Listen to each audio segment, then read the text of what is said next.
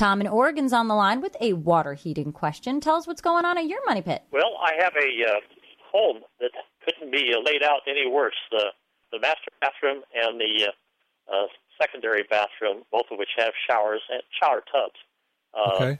are uh, at least uh, 45 or 50 feet from the uh, water heater. Mm-hmm. Uh, the, the water heater and the, and the showers couldn't be further apart.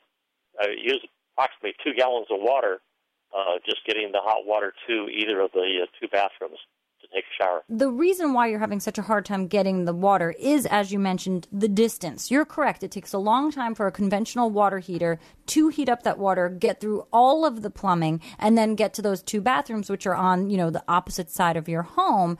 A great solution if you've got the space for it, is a tankless water heater. And now they're not gigantic. You can put one in a small closet, and that could really do a great job of just sort of zoning your water heating and making this tankless water heater take care of those two bathrooms that are far from your tanked option and really just heats up those water when you need it for those two baths and comes out super hot. Okay.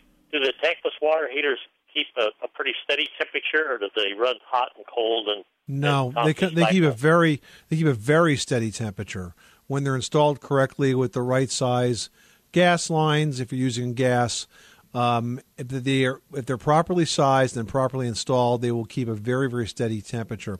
And the good news is that they're really tiny too, so you can fit them in a lot of places that you couldn't fit a uh, traditional tank water heater. Okay. So it's going to take some rerouting of the pipes and what have you, but uh, and it's an all electric home, so I don't have any gas. Okay.